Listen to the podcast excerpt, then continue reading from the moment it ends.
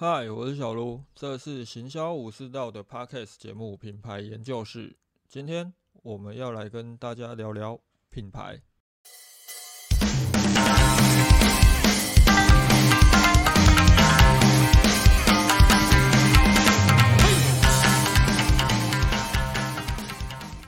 如果有从前面几集就开始收听的朋友，应该会发现，哎，我们今天多了一个片头。呃，最主要原因哦，就是呃，NFT 到底适不适合一般品牌呃商业品牌来做应用？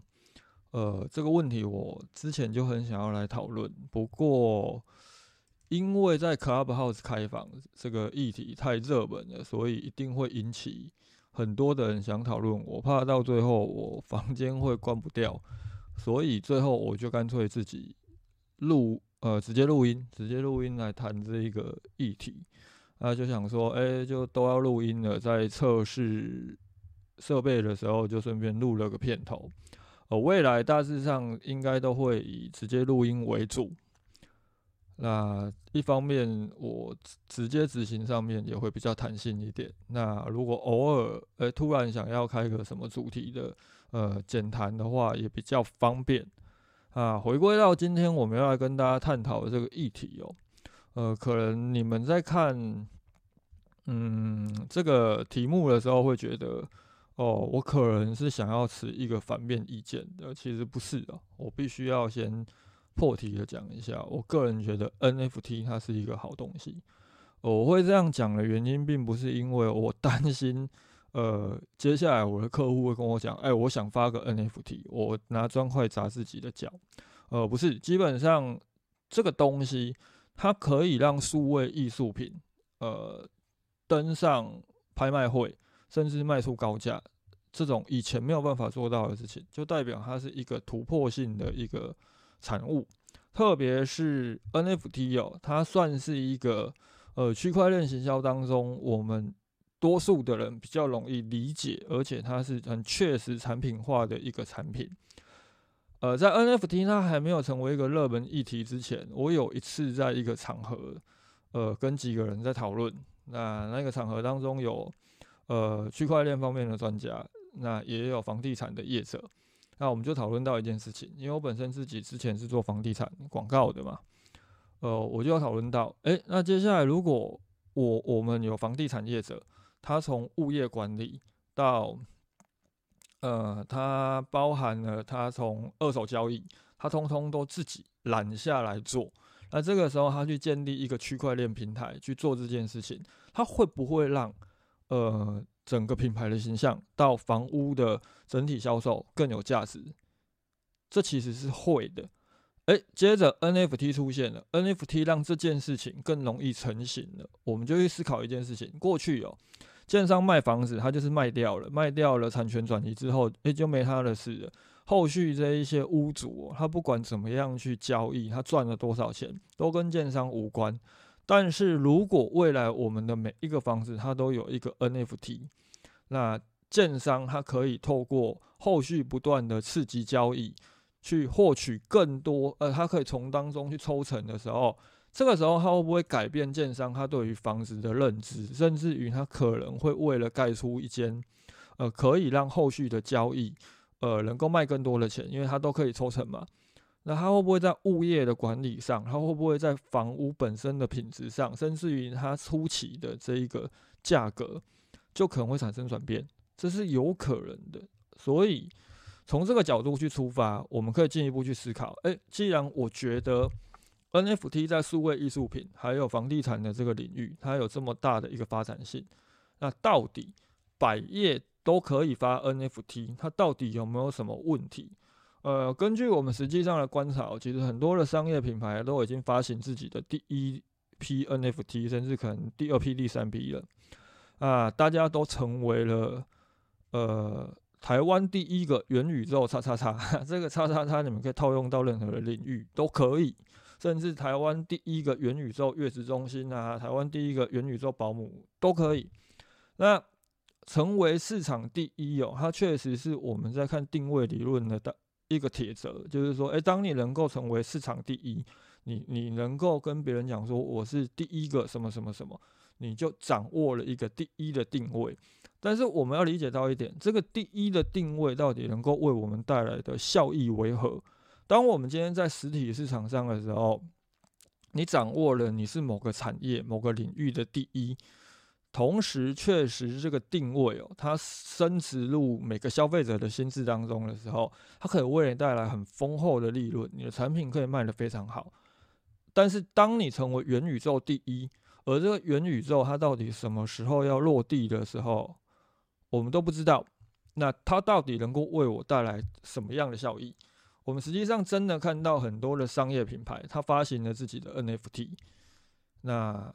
然后呢，就没有然后。所以，呃，商业品牌它到底能不能发 NFT？首先呢，我们要先思考好一件事情，就是任何的行销都必须要以终为始。所以，我们要先思考好目的。我们扣除掉那一种哦，我就是想要装逼。我觉得哦，我就是想要在我的品牌行销当中加入一些新东西，甚至于我觉得一定要尝试看看这一种，我个人认为偏向于傲慢的行销人的心态。不谈，我们去思考的就是好企业，他去发行自己的 NFT，它可以获得的效益最主要有几项。第一，他去做一种呃。更智能的会员管理。第二，它可以借此提升它的品牌知名度，以及它可以去建立出一个市场的标杆。因为它有可能，我们举例来讲，假设有个建商，他真的去发了 NFT，而且同时他他去创造出我们刚刚讲的这个利润的利益的时候。它可以建立出一个市场的标杆，甚至于它会带动更多的建商进来做这件事情，去影响到整个市场。那另外当然还有两个，呃，很多企业在发 NFT 的时候，他们都会讲的效益，就是触及潜在消费者，以及呃没有讲但是隐藏在里面的增加产品的销售量。那这个时候我们就可以去思考一件事情哦。当我今天要触及潜在消费者，我希望能够借借由发行 NFT 去，呃，增加我的销量的时候，真的有必要吗？我我们有看到了一种说法，就是说，呃，针对这一种商业品牌发 NFT 的行为，呃，很多人觉得说，呃，确实它不必要，它它可以用更多的方法，例如，呃，已经很成熟和和很简单的电商的销售手段。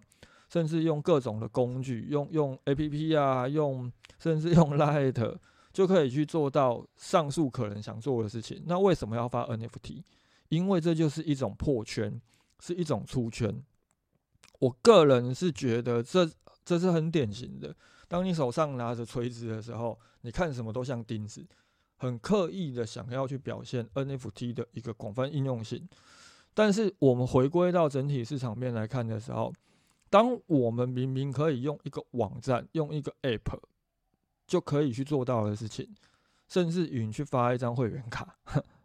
你就可以做到的事情，你却要用 N F N F T 来做的时候，实际上你是把整个市场给做小了。这个在台湾的市场其实是很危险，因为我们台湾了不起，就只有两千三百万个人。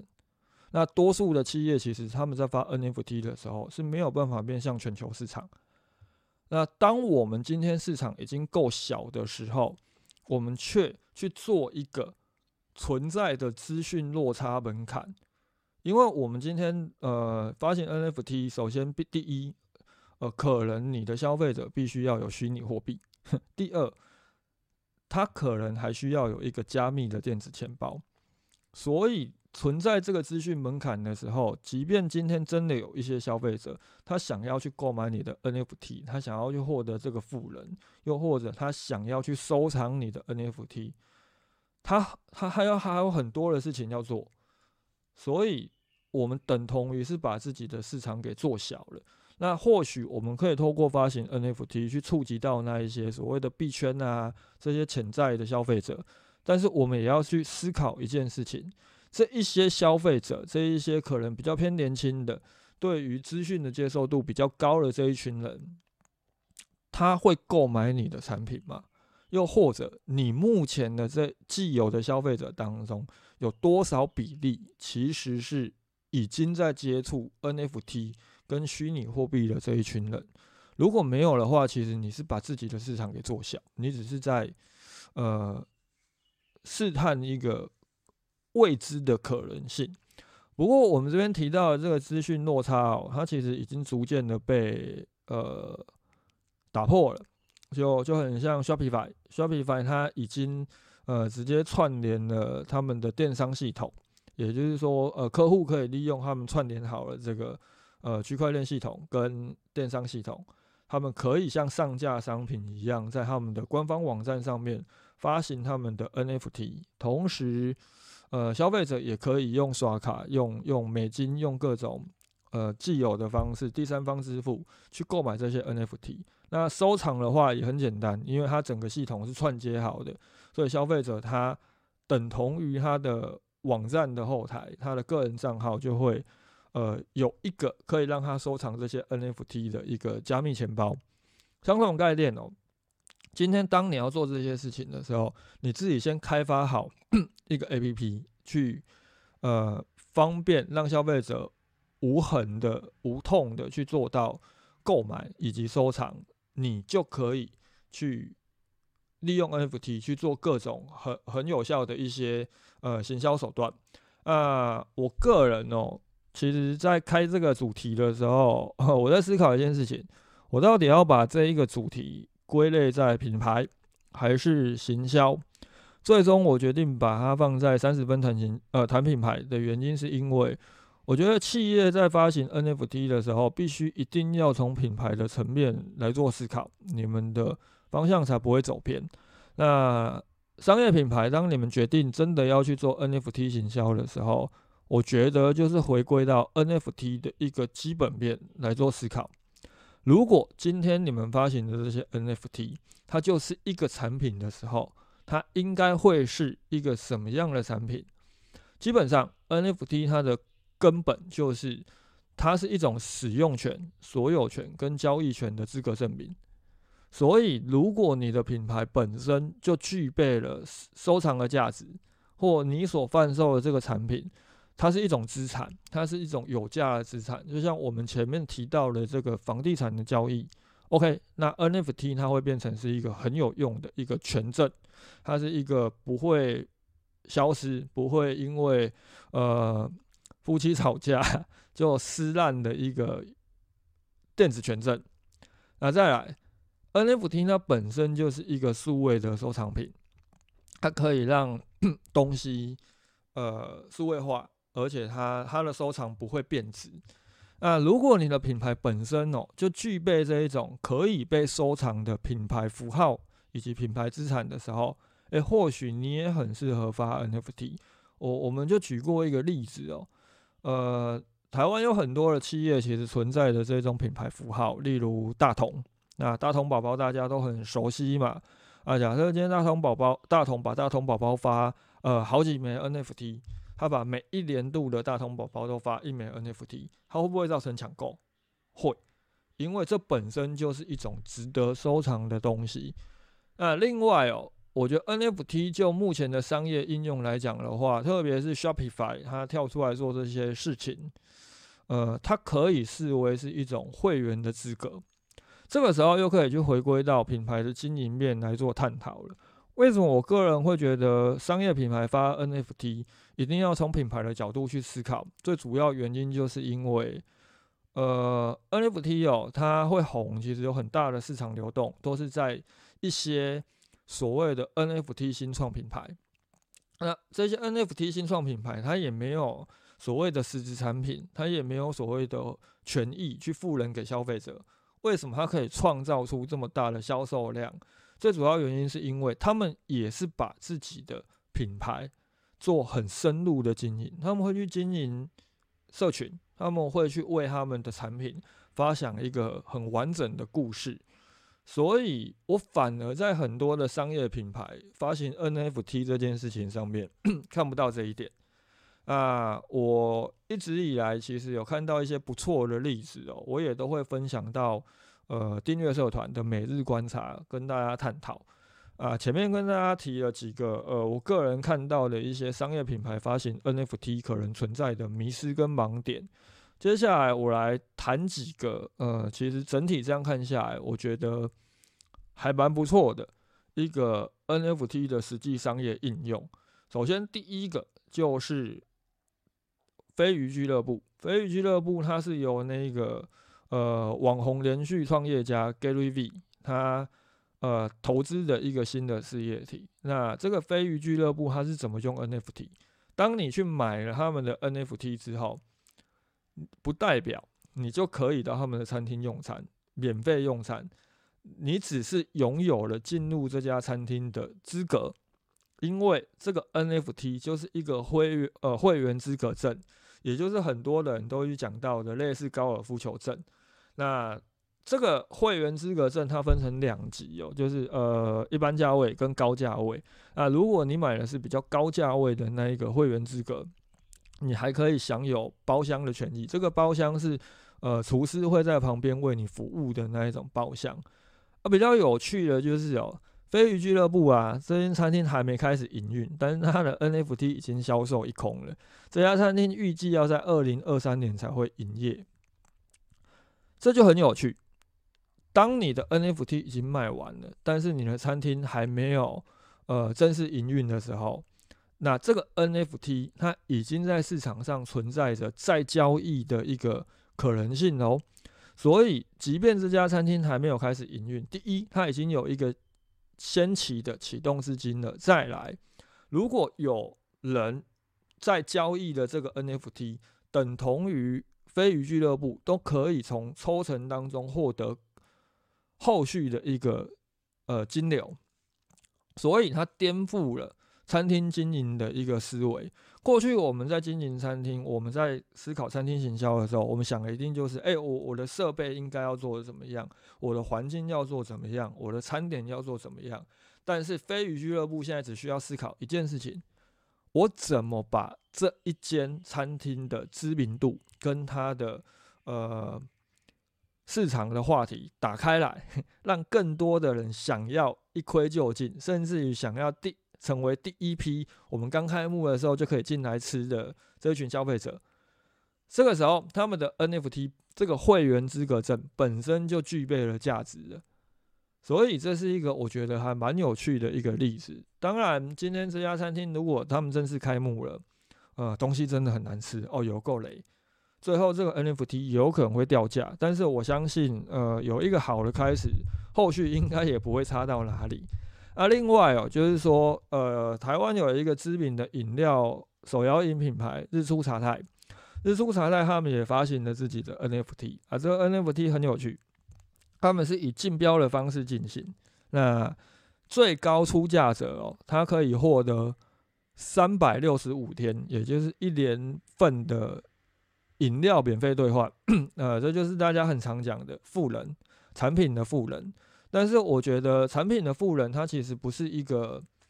呃商业品牌思考 NFT 应该要切入的重点。因为当你有很明确呃很明确的产品富人的时候，它会造成一个现象，你的产品价格本身就限缩了这个 NFT 的价值。那等同于你后续的这些交易，它很难往上跟，除非你本身的这个社群跟你的呃整体后续的规划做得很好。那日出茶太它有趣的地方在哪里？有趣的就是哦，当你获呃标到这个 NFT 之后，你也拥有未来日出茶太在元宇宙当中的加盟权，你可以在元宇宙里面开一家你的日出茶太。啊，这个例子为什么我觉得有趣的原因就在于说，其实很多的商业品牌在发行 NFT，然后对外宣称说：“哦，我是台湾第一家元宇宙叉叉叉。”实际上，他们根本没有真的去思考到，当元宇宙真的落地了，他们的 NFT 在元宇宙当中应该怎么呈现？他们在现实生活当中看起来就是一张 JPG 或一张 GIF 档。那实际上很有可能，真的今天元宇宙出现的时候，他们一杯饮料，他们也许好呃一块钱书籍，呃一件衣服，他们到了元宇宙里面，他们还是一张 JPG，他们只变成只能挂在墙壁上的一个展示品，因为他们没有真的去思考到我的 NFT，我的品牌在元宇宙落地之后会是什么样子。但是日出茶太想到了，他他把它变成是一个加盟权，也就是说，未来你可以在元宇宙这个世界里面开一间日出茶太，你可以在里面卖饮料，呃，卖饮料，你可以呃去获得更多的获利，你你可以透过经营这一间元宇宙饮料店去取得更多的，嗯，你呃不管是虚拟货币还是什么。啊，这部分呢，我觉得是我看到两个蛮有趣的一个商业应用，但是更值得大家探讨的其实是精品。我个人一直觉得，虽然很多的品牌要成为精品很困难，但是值得跟这些精品去学习怎么去做品牌，因为他们能成为精品，代表着他们在品牌行销这一块是很成功的。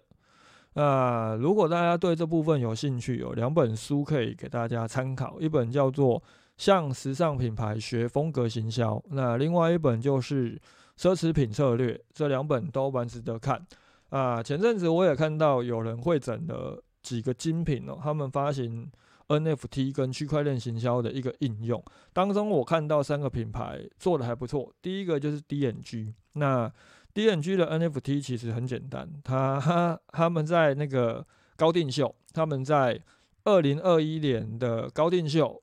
首次亮相了他们的 N F T 项目，而这个 N F T 项目其实是分成两种，第一就是他们当天在高定秀里面走秀的那九款服装，那他们除了去设计这一些服装之外，他们还跟数位工作室合作。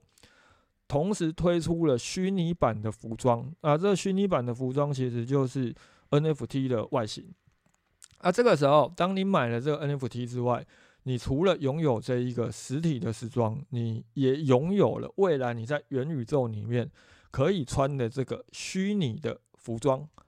那他们通过这九枚 NFT 哦，创下了精品品牌最高的销售记录，就是六百一十二万美金啊。另外，我觉得蛮值得。呃，研究的两个品牌，一个就是 Burberry，Burberry 的做法，它又更偏向元宇宙一点的，因为它直接跟游戏公司合作，它直接跟呃街区派对合作，推出了他们的第一款 NFT 的游戏角色。也就是说，当你今天买了这个 Burberry 的 NFT 之外，呃，第一除了有品牌的价值富人，它哦，这是 Burberry 的。NFT 耶，你可能转卖的时候就有高价。其次哦，你这个 NFT 它是可以直接变成游戏里面的角色，所以你是可以直接使用的。这是一个蛮有趣的一个实际应用的案例。但是我觉得做的最好的是 LV，LV 他们的 NFT NFT 并没有拿来做贩售，他们也没有卖给一些可能根本没有呃直接购买过 LV 商品的消费者。他们开发了一款区块链游戏，叫做 Louis the Game。那这一款游戏它是一个跑酷游戏，它就是操纵他们品牌的吉祥物的一个跑酷游戏，就很像是呃，我我们在 Switch 啊，在手游上面很常看到，就是一个角色，他会在画面里面跑跑跑跑跑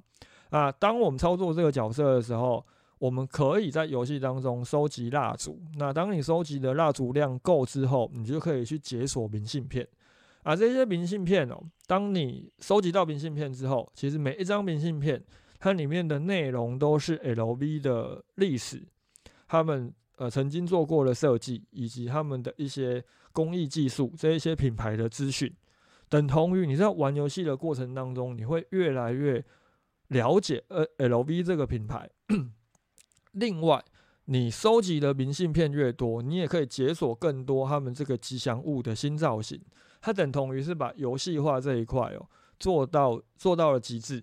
那这个时候，大家可能会想了解，诶，那关 NFT 什么事？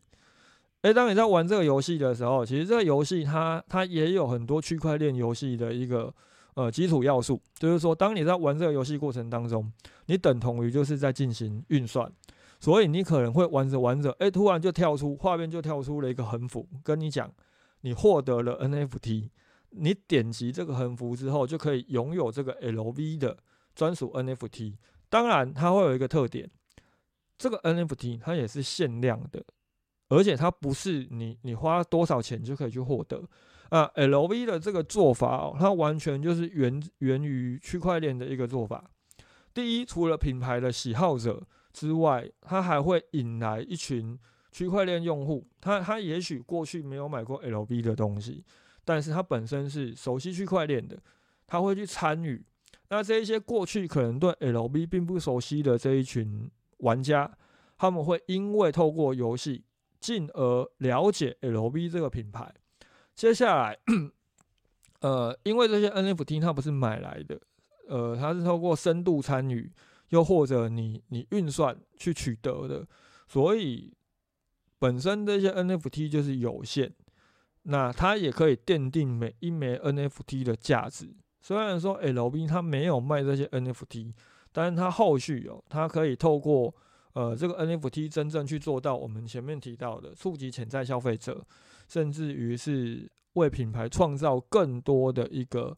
呃品牌的声量的扩张。呃，当然他们也不需要。啊，更重要一点，他们立下了一个市场的标杆，就是一个这样的知名的精品的品牌。他们是可以透过游戏化，透过区块链行销来做到，呃，我们颠覆我们过去以往对精品的一个认知，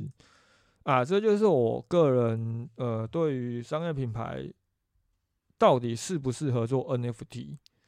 行销，又或者当你今天真的想要发 NFT 的时候，应该朝什么方向去思考的一些啊，最后我们再来。重整一下今天探讨的东西哦，我觉得商业品牌要发行 NFT 可以，但是你们必须要先把自己呃究竟为什么想发 NFT，你们想从当中获得什么的商业目的思考好。呃，不管你是想要去做会员管理，还是你希望借此提高你的品牌知名度，